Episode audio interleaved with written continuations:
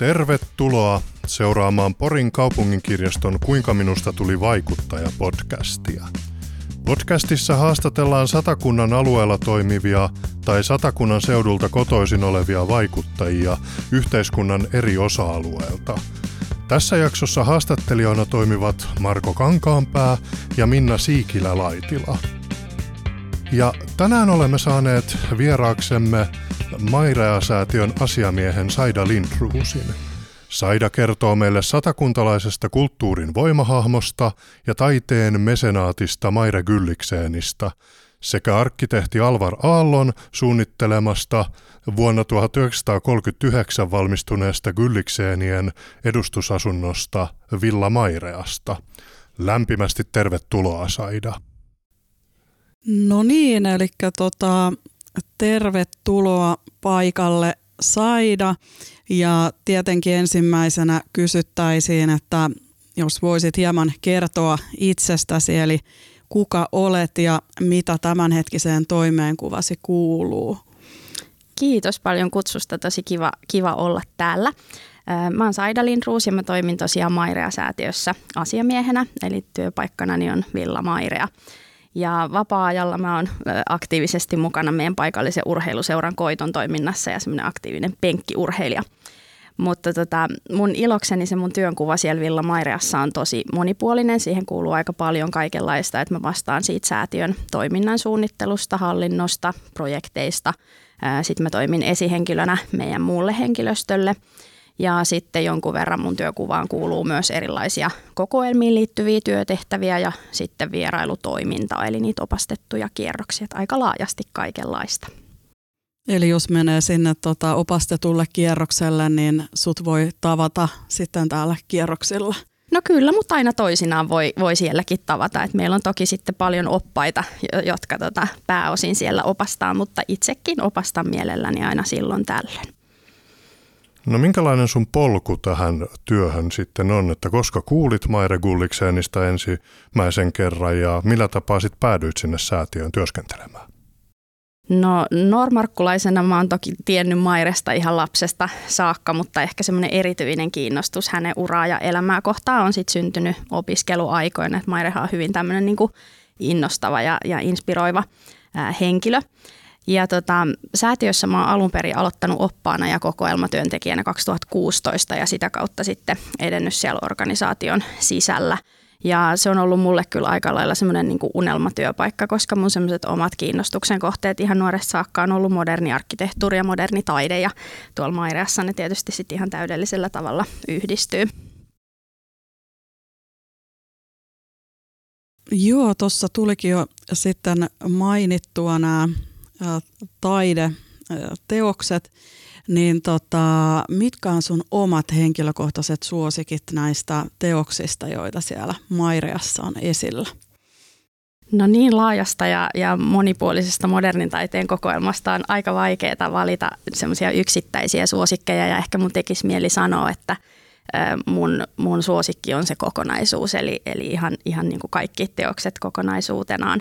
Mutta ehkä jos yksi taiteilija pitäisi valita, niin Fernand Leger voisi olla semmoinen, jonka teokset mua sitten erityisellä tavalla puhuttelee.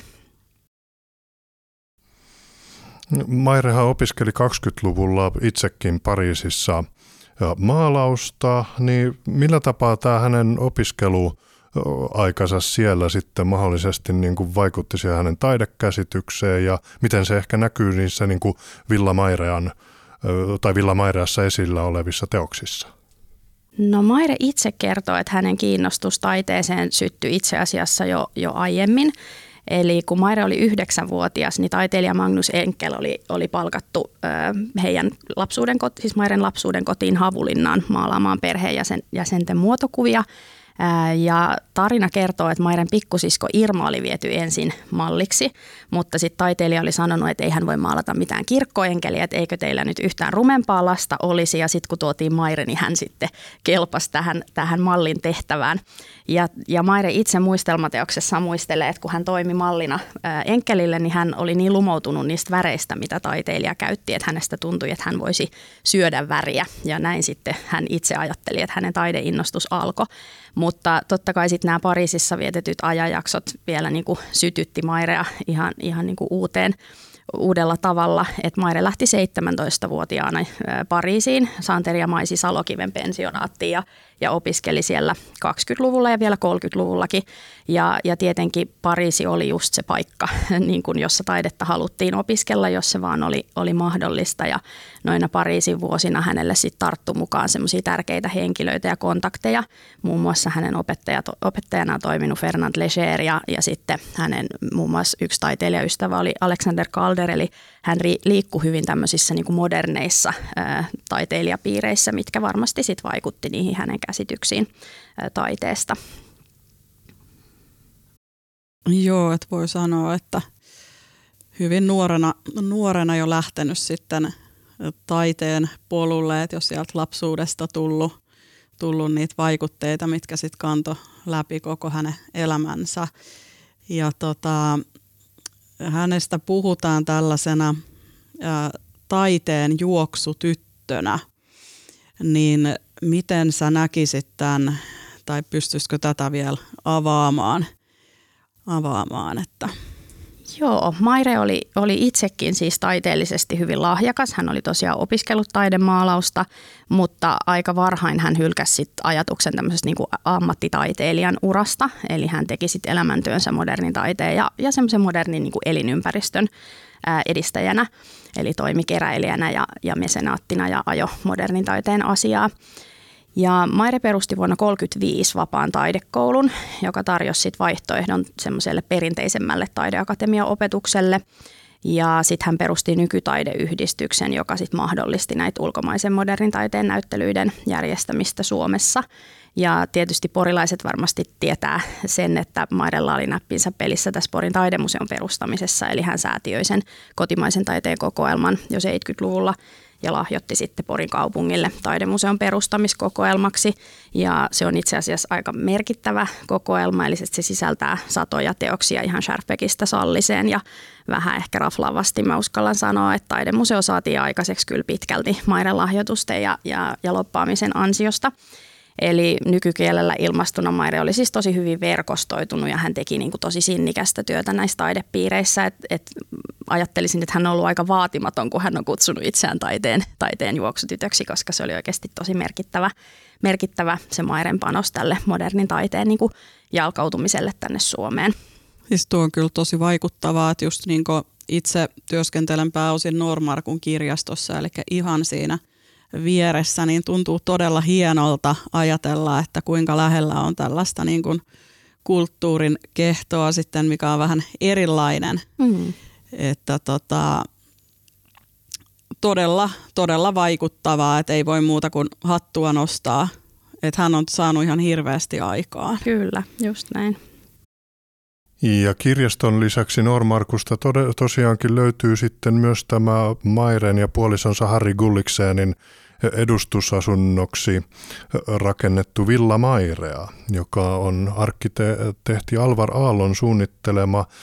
Mua kiinnostaisi tällainen, että aivan alun perin, että missä yhteydessä sitten Gullikseenit tapasivat Aallon pariskunnan? No siinä oli taidehistorioitsija Nils Gustav Haalilla sormensa pelissä, eli hän saattoi Aallot ja Gulliksenit alun perin yhteen haltuunsi nämä molemmat pariskunnat. Hän oli ollut maailmannäyttelyssä pääsihteerinä ja alkoi haaveilla tämmöisestä keskuksesta, missä voitaisiin myydä näitä Aallon huonekaluja. Niillä Aallon huonekaluilla oli itse asiassa kovat markkinat ulkomailla, mutta se myynti oli tosi puutteellisesti järjestetty siinä vaiheessa. Eli, eli täällä Suomessa huonekalutehtailla ei osattu englantia ja, ja se oli tosi hankalaa se kontaktointi sinne pääosin niin kuin britteihin. Ja Aallolla itsellään ei ollut oikeastaan aikaa tai resursseja keskittyä siihen huonekalumyyntiin, että, että Hall pyysi sitten Mairea tähän hankkeeseen niin kuin rahoittajaksi. Ja Maire omien sanojensa mukaan ei ollut kyllä kovin kiinnostunut arkkitehtuurista tai kodin sisustamisesta tuossa vaiheessa, mutta sitten tähän Haalin ideaan liittyi myöskin tämmöinen niin taidekalleriatoiminta. Eli hän suunnitteli semmoista keskusta, missä sitten näiden huonekalumyynnin tuotoilla voitaisiin rahoittaa taidenäyttelyitä ja tämä sai Mairen sitten innostumaan tästä projektista. Eli Artek, joka nimensä mukaan Art and Technology, yhdisti tämän huonekalutuotannon ja taiteen, niin se perustettiin vuonna 1935 ja näin sitten alkoi tämä Aaltojen ja Gylliksenien ystävyys, joka sitten myöhemmin johti useiden siis rakennusten ja kokonaisten tämmöisten teollisuusyhdyskuntienkin suunnitteluun. Joo, ja äh, tähän, tähän liittyen, niin tota, miten sitten tämä suunnitelma tästä Villa Maireasta sai alkunsa ja miten, miten tämä niinku lähti pyö, pyöriin tämä pallo niin sanotusti siinä, siinä sitten eteenpäin? Joo, se lähti oikeastaan siitä, että Harri Kylliksenistä tuli Alströmin pääjohtaja 30-luvun alkupuolella. Eli Mairen isä Walter oli johtanut yhtiötä ja, ja hän menehtyi vähän äkillisesti ja silloin sitten tietysti tarvittiin uusi pääjohtaja ja Alström lukeutui siis Suomen suurimpiin teollisuusyrityksiin ja pääkonttorikin sijaitsi Normarkussa, mutta kuitenkin sitten tämä 30 tuore johtajapariskunta asui Helsingissä.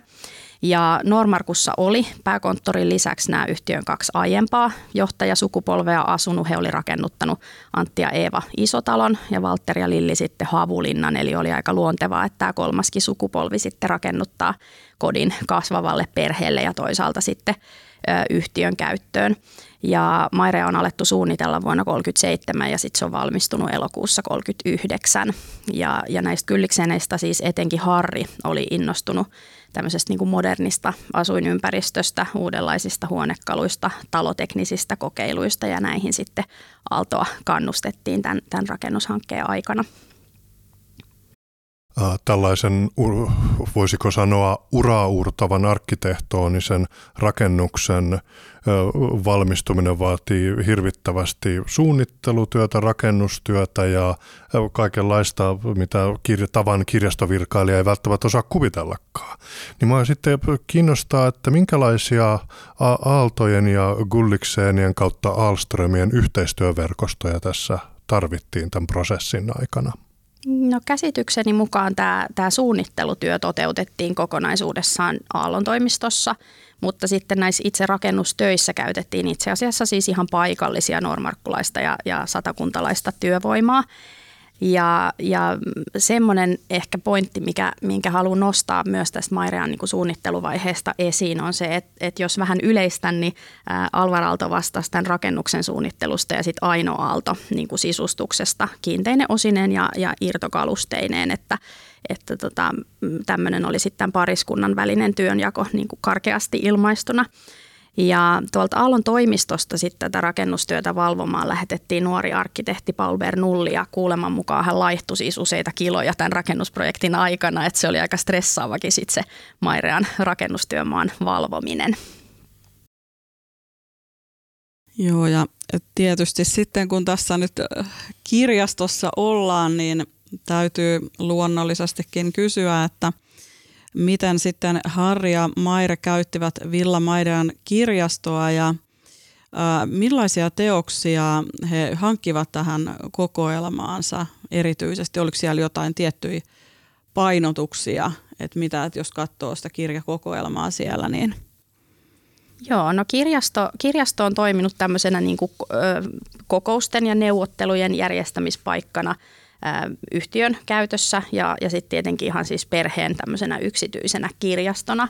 Ja säätiöllä on tosi laaja kokoelma teoksia aika eri aikakausilta itse asiassa. Et siinä on aika paljon siis kaunokirjallisuutta ja sitten isoja kokonaisuuksia, erilaisia niin kuin taidekirjoja. Perheen kotikielihän oli ruotsi, eli, eli tietenkin ruotsiksi on paljon kirjallisuutta, mutta sitten muun muassa englanniksi ja ranskaksi jotain myös sitten suomeksikin. Ja nyt ollaan kaupungin kirjastossa, yleisessä kirjastossa, kaikille avoimessa kirjastossa. Ja myöhemmin sitten ilmeisesti jo Harrin edeltämenon jälkeen, niin sitten tämä niin kuin Villa Mairea säätiöitettiin ja Maire avasi sen myöskin yleisölle. Niin koska, koska tämä säätiö on tarkkauttain perustettu, tapahtuu ja mikä sitten oli Mairelle semmoinen niin lähtölaukaisun antava tekijä, että hän päätyi tällaiseen, että Villa Maire avataan yleisölle. ja että siellä järjestetään näitä kesänäyttelyitä. Joo.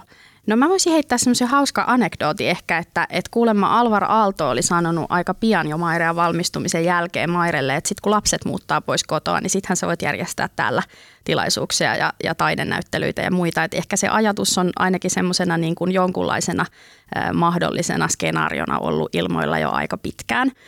Mairehan siis järjesti omana aikanaan Maireassa ja sen pihapiirissä tosi paljon erilaisia esimerkiksi kesänäyttelyitä, missä saattoi käydä kymmeniä tuhansia ihmisiä ja, ja tota, hän tavallaan niin kuin rahoitti muuta toimintaa, eli, eli hän sai niiden Mairean kesänäyttelyiden lipputulojen avulla sitten muuta taidennäyttelytoimintaa rahoitettua. Et se oli yksi semmoinen pointti, mikä hänellä oli. Mutta sitten syksyllä 80 hän perusti Mairea-säätiön. Ja mä uskoisin, että yksi semmoinen keskeinen syy oli se, että Maire siis halusi, että myös sitten hänen kuolemansa jälkeen se rakennus on auki yleisölle ja, ja että se on ikään kuin vakiintunut osa sitä rakennuksen käyttöä, että siellä järjestetään näitä, näitä tutustumisia sitten kiinnostuneille. Eli Maire oli jo itse aloittanut sitä toimintaa, hän oli palkannut sinne oppaita, mutta, mutta säätiön kautta siitä tuli sitten tämmöistä vakiintunutta. Ja sitten tietenkin mm, säätiön tehtäväksi tuli huolehtia näistä Villamairean kulttuuriarvoista, eli, eli säätiö omistaa tosi mittavat taidekokoelmat, esinekokoelmat, kirjastot, arkistot, joiden parissa sitten tehdään merkittävässä määrin tänä päivänä työtä, että, että meillä on kolme vakituista työntekijää tänä päivänä ja sitten oppaita vielä päälle, että, että nyt ollaan sitten jo ihan sillä vakiinnutettu asemamme ja, ja toimimme niin kuin museoammatillisin periaattein. Joo, ja tuossa jo hieman sitä sivuttiinkin, eli teillä kesä on tällaista aktiivista aikaa, niin onko teillä muuten sitten, että kuinka paljon näitä vierailijaryhmiä teillä käy keskimäärin? Ja onko kesän ohella muita sesonkeja vai onko kesä, kesä sitten tällainen niin kuin tärkein, tärkein aika vierailuille, että miten niin vilkasta vilkasta tämä toiminta on? Joo, no Villamairea on kyllä tosi suosittu vierailukohde tänä päivänä, että meillä käy semmoinen 4,5-5 tuhatta kävijää vuodessa ja, ja sinne rakennukseenhan ei siis pääse muuta kuin näillä opastetuilla kierroksilla. Ja totta kai se kiireisin sesonkin meillä on aina se kesä, että silloin me järjestetään, voisi sanoa, että viitenä päivänä viikossa useita kierroksia joka päivä. Mutta olemme kyllä ympäri vuoden auki, että talvekaudella sitten näiden yleisökierrosten määrä vähenee, mutta sitten on, on niin kuin ryhmävierailijoita ympärivuotisesti. Ja meillä käy itse asiassa aika paljon niin kuin arkkitehtuurista ja taiteesta kiinnostuneita ryhmiä, muun muassa niin kuin kansainvälisiä arkkitehtiopiskelijoita aika paljon. Joo, pitikin just kysyä, että tota, millaiset ihmiset käy näillä teidän kierroksilla ja mistä kaikista maista olette saaneet vierailijoita, että tosiaan mainitsitkin jo tästä, mutta pystytkö antaa jotain esimerkkejä esimerkiksi, että mitkä kansala- kansalaisuudet tai maat on edustettuna? Joo, no, no meillä käy itse asiassa tosi monipuolisesti erilaisia ihmisiä, että, että ennen koronaa meillä oli noin puolet ja puolet kotimaisia ja ulkomaisia ja nyt tällä hetkellä on sitten vähän enemmän kotimaisia ja vähän vähemmän ulkomaisia ää, kävijöitä ö, ulkomaisista ryhmistä semmoisia isoja ö, ryhmiä, joita voisin nostaa, niin on tietenkin japanilaiset ja, ja sitten ö, yhdysvaltalaiset ja sitten Euroopan maista aika tasaisesti eri puolilta. Ja, ja tietenkin just nämä arkkitehtiopiskelijat ympäri maailman on semmoisia, että meillä on, on hyvinkin niin kuin pitkään, siis vuosikymmeniä käynyt tiettyjen yliopistojen arkkitehtiopiskelijoita muun muassa, että, että sillä on, on semmoisia ikään kuin vakiovieraitakin sitten muodostunut. Mä arvasin, että japanilaiset mainitaan. Kyllä. Joo. Joo, noin niin kuin Alvar Allon japanilaiset vaikutteet on tota sellainen, mikä, mikä mua tätä niin kuin haastattelukysymyksiä miettiessä, kun tein taustatyötä, niin rupesi kiinnostamaan, että millä tapaa sitten niin kuin Aalto sisällytti näitä japanilaisen estetiikan vaikutteita tähän arkkitehtoniseen suunnittelutyöhönsä. Alvar Aaltohan oli tosi kiinnostunut japanilaisesta arkkitehtuurista ja, ja kuulemma niin tutki sitä tarkoin erilaisista arkkitehtuuriaiheisista julkaisuista. ylipäätään siis Aallon arkkitehtuurissa sanotaan olevan aika paljon semmoista japanilaista niin yksinkertaista estetiikkaa ja, ja just se tapa, miten luonnonmateriaaleja on hyödynnetty siinä yksinkertaisessa niin kuin muotokielessä, niin on, on ehkä semmoinen viite sinne Japaniin. Ja, ja tietysti sitten Mairean kohdalla erityisesti semmoinen talvipuutarha, jota me usein kutsutaan kukkahuoneeksi, niin se on hyvin semmoinen japanilaishenkinen, että siinä on niiniseinää ja liuskekivilaattaa ja semmoiset aika japanilaishenkiset liukuovet muun muassa. Että se on kyllä semmoinen yksi, niin kuin, yksi kulttuuri tai yksi arkkitehtuurisuuntaus, mistä Aalto on paljon ammentanut inspiraatiota ja tulkinut sen sitten ehkä tämmöisillä niin kuin kotimaisilla materiaaleilla ja semmoisella suomalaiselle niin kuin tutulla tavalla. Joo, ja tästä sitten tietysti niin voi vielä, vielä kysyä, että miten kuvailisit tällaista Villa Mairean kansainvälistä arkkitehtonista merkitystä. Se on, on selvästi, selvästi maailmalla hyvin tunnettu, mutta pystyisitkö tuosta vielä heittämään jotain tämmöistä kommenttia? No Mairean merkitys on tietysti ihan, ihan kiistaton ja voisi sanoa, että semmoinen niin sanoin kuvaamattoman suuri tälle kansainväliselle äh, arkkitehtuurille. New York Times itse asiassa listasi Mairean jokunen vuosi sitten maailman viiden merkittävimmän yksityiskodin joukkoon, että, että wow. semmoisella listalla ollaan. Sitä rakennusta tietenkin voidaan pitää siis Aallon töiden ihan parhaimmistona, että se on toiminut esikuvana lukuisille muille myöhemmille suunnitelmille sekä Suomessa että sitten ympäri maailman. Ja ehkä jotain sen rakennuksen tunnettuudesta kertoo sekin, että kuvat vastavalmistuneesta Villa Maireasta lennätettiin siis New Yorkin maailmannäyttelyn syksyllä 39 ja Kylliksenit oli juuri tuolla matkalla Yhdysvalloissa ja näkivät siis kuvat kodistaan ens, maailmannäyttelyssä ensimmäisen kerran ennen kuin he olivat nähneet rakennusta edes paikan päällä valmiina.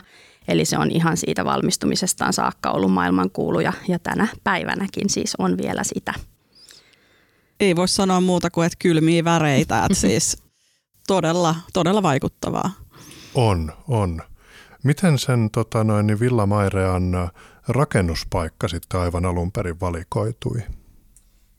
No alun perin itse asiassa sille rakennukselle oli kaavailtu ihan toista rakennuspaikkaa Normarkujoen varrelta.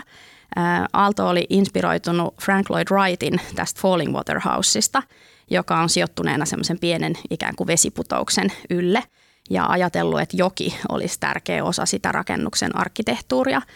Syystä tai toisesta sitten tästä ajatuksesta luovuttiin ja Mairea päätettiin sijoittaa Mairen lapsuuden kodin eli Havulinnan läheisyyteen, missä Mairen äiti Lilli tuolloin asu.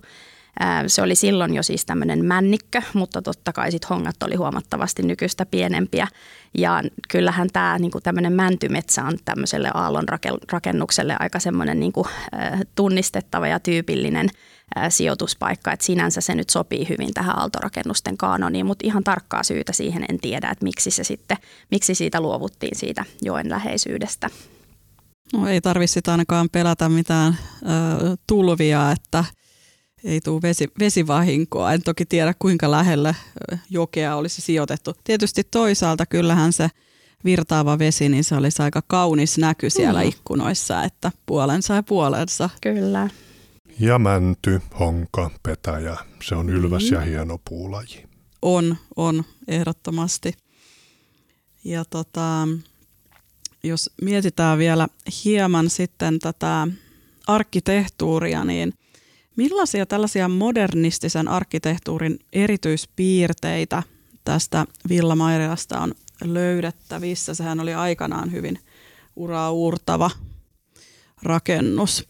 No tämä on tosi hyvä kysymys. Mä ajattelisin kyllä, että Mairea ja Aallon tuotanto ehkä laajemminkin on, on itse asiassa tosi hyvä semmoinen oppikirjaesimerkki modernistisesta arkkitehtuurista.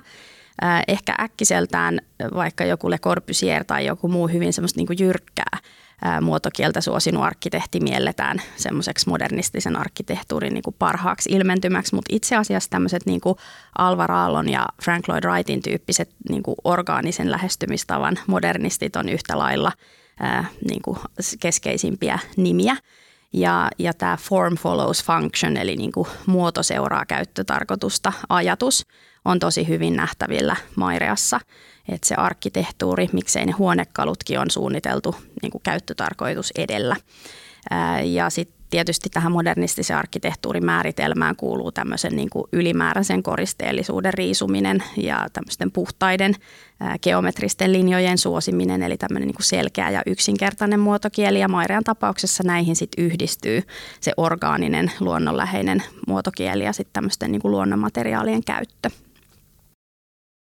No tuohan on hirveän trendikästä just tälläkin hetkellä, kun on tämä minimalismi, mm. buumi ja muu, niin todellakin edelleen ajankohtainen, voi sanoa, että aallon, aallon harjalla ja just niin kuin tämä ekologisuus ja luonnonmateriaalit, niin mm. todella, todella niin kuin, että erittäin niin kuin tänäkin päivänä niin voi sanoa, että in niin sanotusti. Kyllä. Joo, ja tuo oli minullakin, kun mä mietin noita japanilaisia vaikutteita, mistä aiemmin tuossa puhuttiin, niin juuri niin kuin itsellä on semmoinen mutu tuntuma KO-kulttuurista, että siellä on paljon just tätä minimalismia ja sellaista vä- vähäeläisyyttä ja niin kuin sellaista – funktionaalisuuden korostamista, niin se on niin kuin jännä sitten, että meillä Normarkussa on niin kuin tällaista estetiikkaa edustava mm. rakennus. Sitten tota, arkkitehtu- arkkitehtuurista sisustukseen, eli Mm, Villa Maireassahan taidekokoelma on ikään kuin integroitu muuhun sisustukseen. Niin mistä tämä ajatus sai alkunsa ja toisaalta sitten, että mitä kautta muut sisustuselementit hankittiin? Joo, no Mairean sisustuksesta oli siis vastuussa Aino Aalto ja Aino suunnitteli vartavasten Villa Mairea varten hyvin merkittävän määrän huonekaluja – ja lisäksi hän sitten käytti jonkun verran näitä Artekin tämmöisiä niin olemassa olevia huonekaluja. Eli ne valmistettiin joko vartavasten tai eli uniikkeja tai sitten tämmöisiä niin pienissä sarjoissa valmistettuja. Mairehan siis toki asui siinä rakennuksessa noin 50 vuotta ja, ja täydensi sitten sisustusta jonkun verran, että hankki muun muassa lisää tuoleja tai hyllyjä tai niin kuin tämän tyyppisiä lisäyksiä. Nämä täydennykset suunnitteli Aino Aalto tai sitten Ainon kuoleman jälkeen tämä muu Artekin sisustusosasto.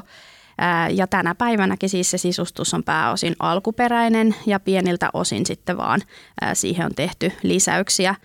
Mairen kuoleman jälkeen sitä ei ole enää varsinaisesti päivitetty sitä sisustusta, että me ylläpidämme sitä siinä asussa, kun se on Mairen aikana ollut. Ja, ja tämä taidekokoelma on tietenkin hyvin niin kuin keskeinen osa tätä interiööriä. Itse asiassa ihan semmoinen alkuperäinen ajatus oli se, että siinä pihapiirissä olisi tämmöinen erillinen galleriarakennus, missä taidetta olisi sit voitu pitää tämmöisinä vaihtelevina kokonaisuuksina esillä. Mutta ihan tarkkaan en tiedä, että kenen aloitteesta sitten tämä suunnitelma kuitenkin päätettiin hylätä ja, ja muovata sit sitä päärakennuksen suunnitelmaa niin, että siellä olisi paljon paikkoja, missä sitä taidetta voidaan pitää esillä. Maireassa on itse asiassa useita semmoisia erilaisia kisko- tai tankosysteemejä, joista sitten näitä teoksia voitiin ripustaa ilman, että se ei niin tarvitsisi porata reikiä ruuvia varten.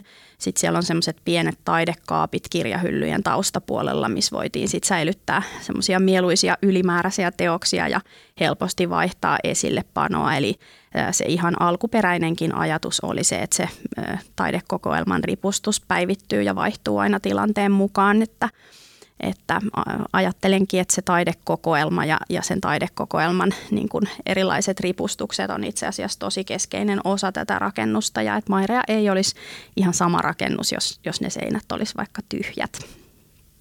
Joo, itsehän vihaan tyhjiä seiniä. Omassa kodissani jokainen seinä on täynnä tauluja ja kuvia ja muuta, että et tota, ymmärrän hyvin, hyvin tämän – näkökulman. Tuossa puhuitkin jo vähän siitä, että näitä taideteoksia voidaan myöskin sitten vaihdella, niin onko se vähän sesongin mukaan vai mikä teidän periaate on sitten näissä toimenpiteissä, kun otetaan yksi vähän niin kuin pois näytiltä ja toinen tilalle? No nämä Villa Mairean taidekokoelmat siis tänä päivänä omistaa Mairea säätiö ja, ja meillä on useita satoja teoksia siinä kokoelmassa, joten kaikki ei tietenkään voi olla yhtä aikaa siellä esillä. Ehkä semmoinen niin yleisperiaate voisi olla, että se Mairean ripustus pyritään niin kuin säilyttämään semmoisena Mairen aikaisena ja, ja niin kuin tunnistettavana, mutta kuitenkin sit samalla pyst- pyrittäisiin niin kierrättämään niitä teoksia jonkun verran niin, että ne pääsee niin kuin pimeisiin olosuhteisiin huilaamaan ää, pimeisiin varastoihin aina välillä. Ja, ja sitten me jonkun verran myös lainataan niin kuin museonäyttelyihin teoksia. Et kyllä siinä ripustuksessa on semmoista variaatiota, mutta kuitenkin niin, ettei koko ripustusta vaihdeta yhdellä kertaa. Joo, tietysti sekin, että siinä tulee sit sitä UV-säteilyä ja muuta, että varmaan hyvä, että ei ihan koko aikaa ole nämä arvokkaat teokset siinä ö, niin kuin altistuneena, hmm, että saavat just. välillä tosiaan levätä. Kyllä, just näin.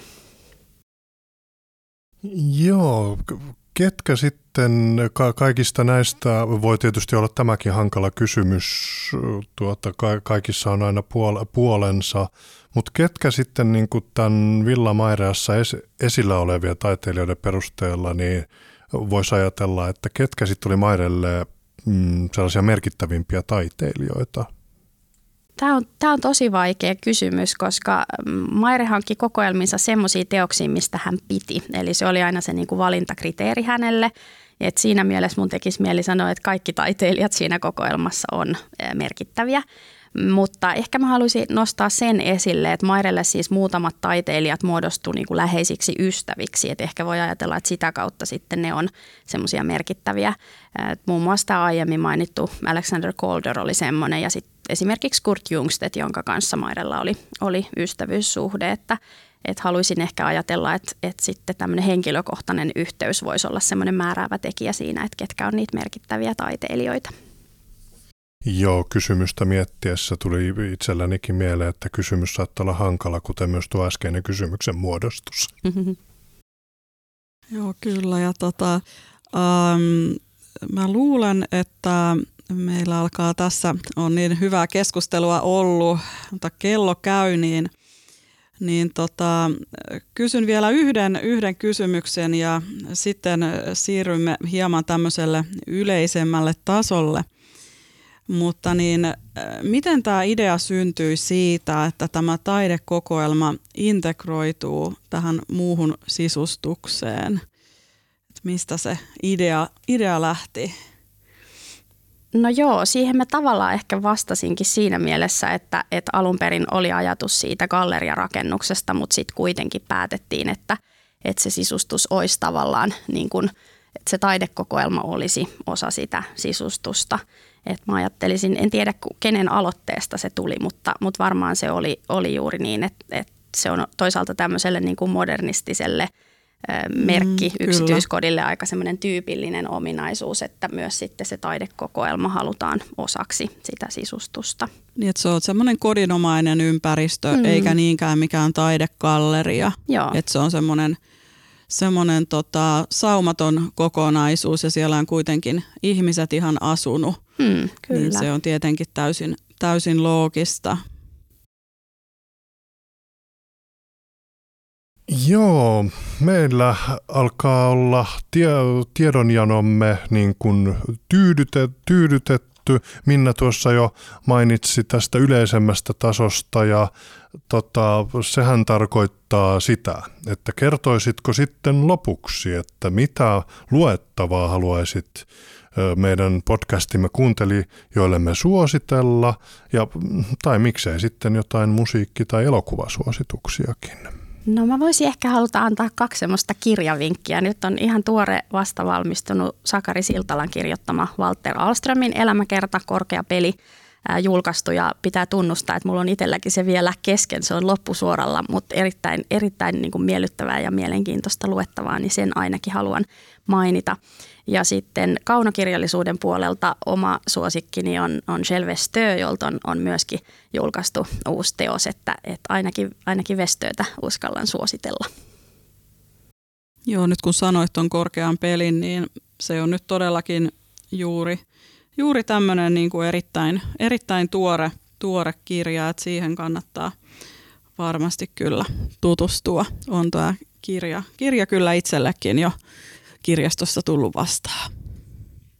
Alkaisi vaikuttaa siltä, että alamme olla valmiita. Tuleeko sinulla saada vielä jotain mieleen, mitä haluaisit kuuntelijoillemme ehkä kertoa? No tervetuloa tietenkin Villa Maireaan, että meille pääsee ympäri vuoden käymään ja tosiaan kesällä ollaan auki hyvinkin laajasti ja, ja talviaikanakin meidät kyllä tavoittaa, että toivottavasti tuutte kaikki siellä, siellä käymään. Voin luvata, että käynti on kyllä, kyllä sen arvoista.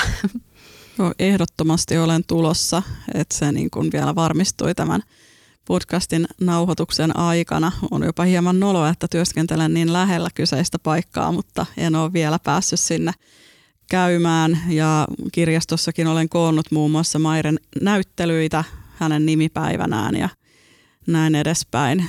Niin tämä on nyt sellainen puuttuva palanen, mikä täytyy kyllä saada mukaan, että menee itse katsomaan, katsomaan paikan päälle. No se on onneksi helposti korjattavissa. Kyllä, kyllä. Ehdottomasti tulen vierailemaan. Öö, oli ilo ja kunnia saada sinut vieraaksemme. Lämmin kiitos. Kiitos paljon. Kiitos. Kuuntelit juuri Porin kirjaston Kuinka minusta tuli vaikuttaja podcastia.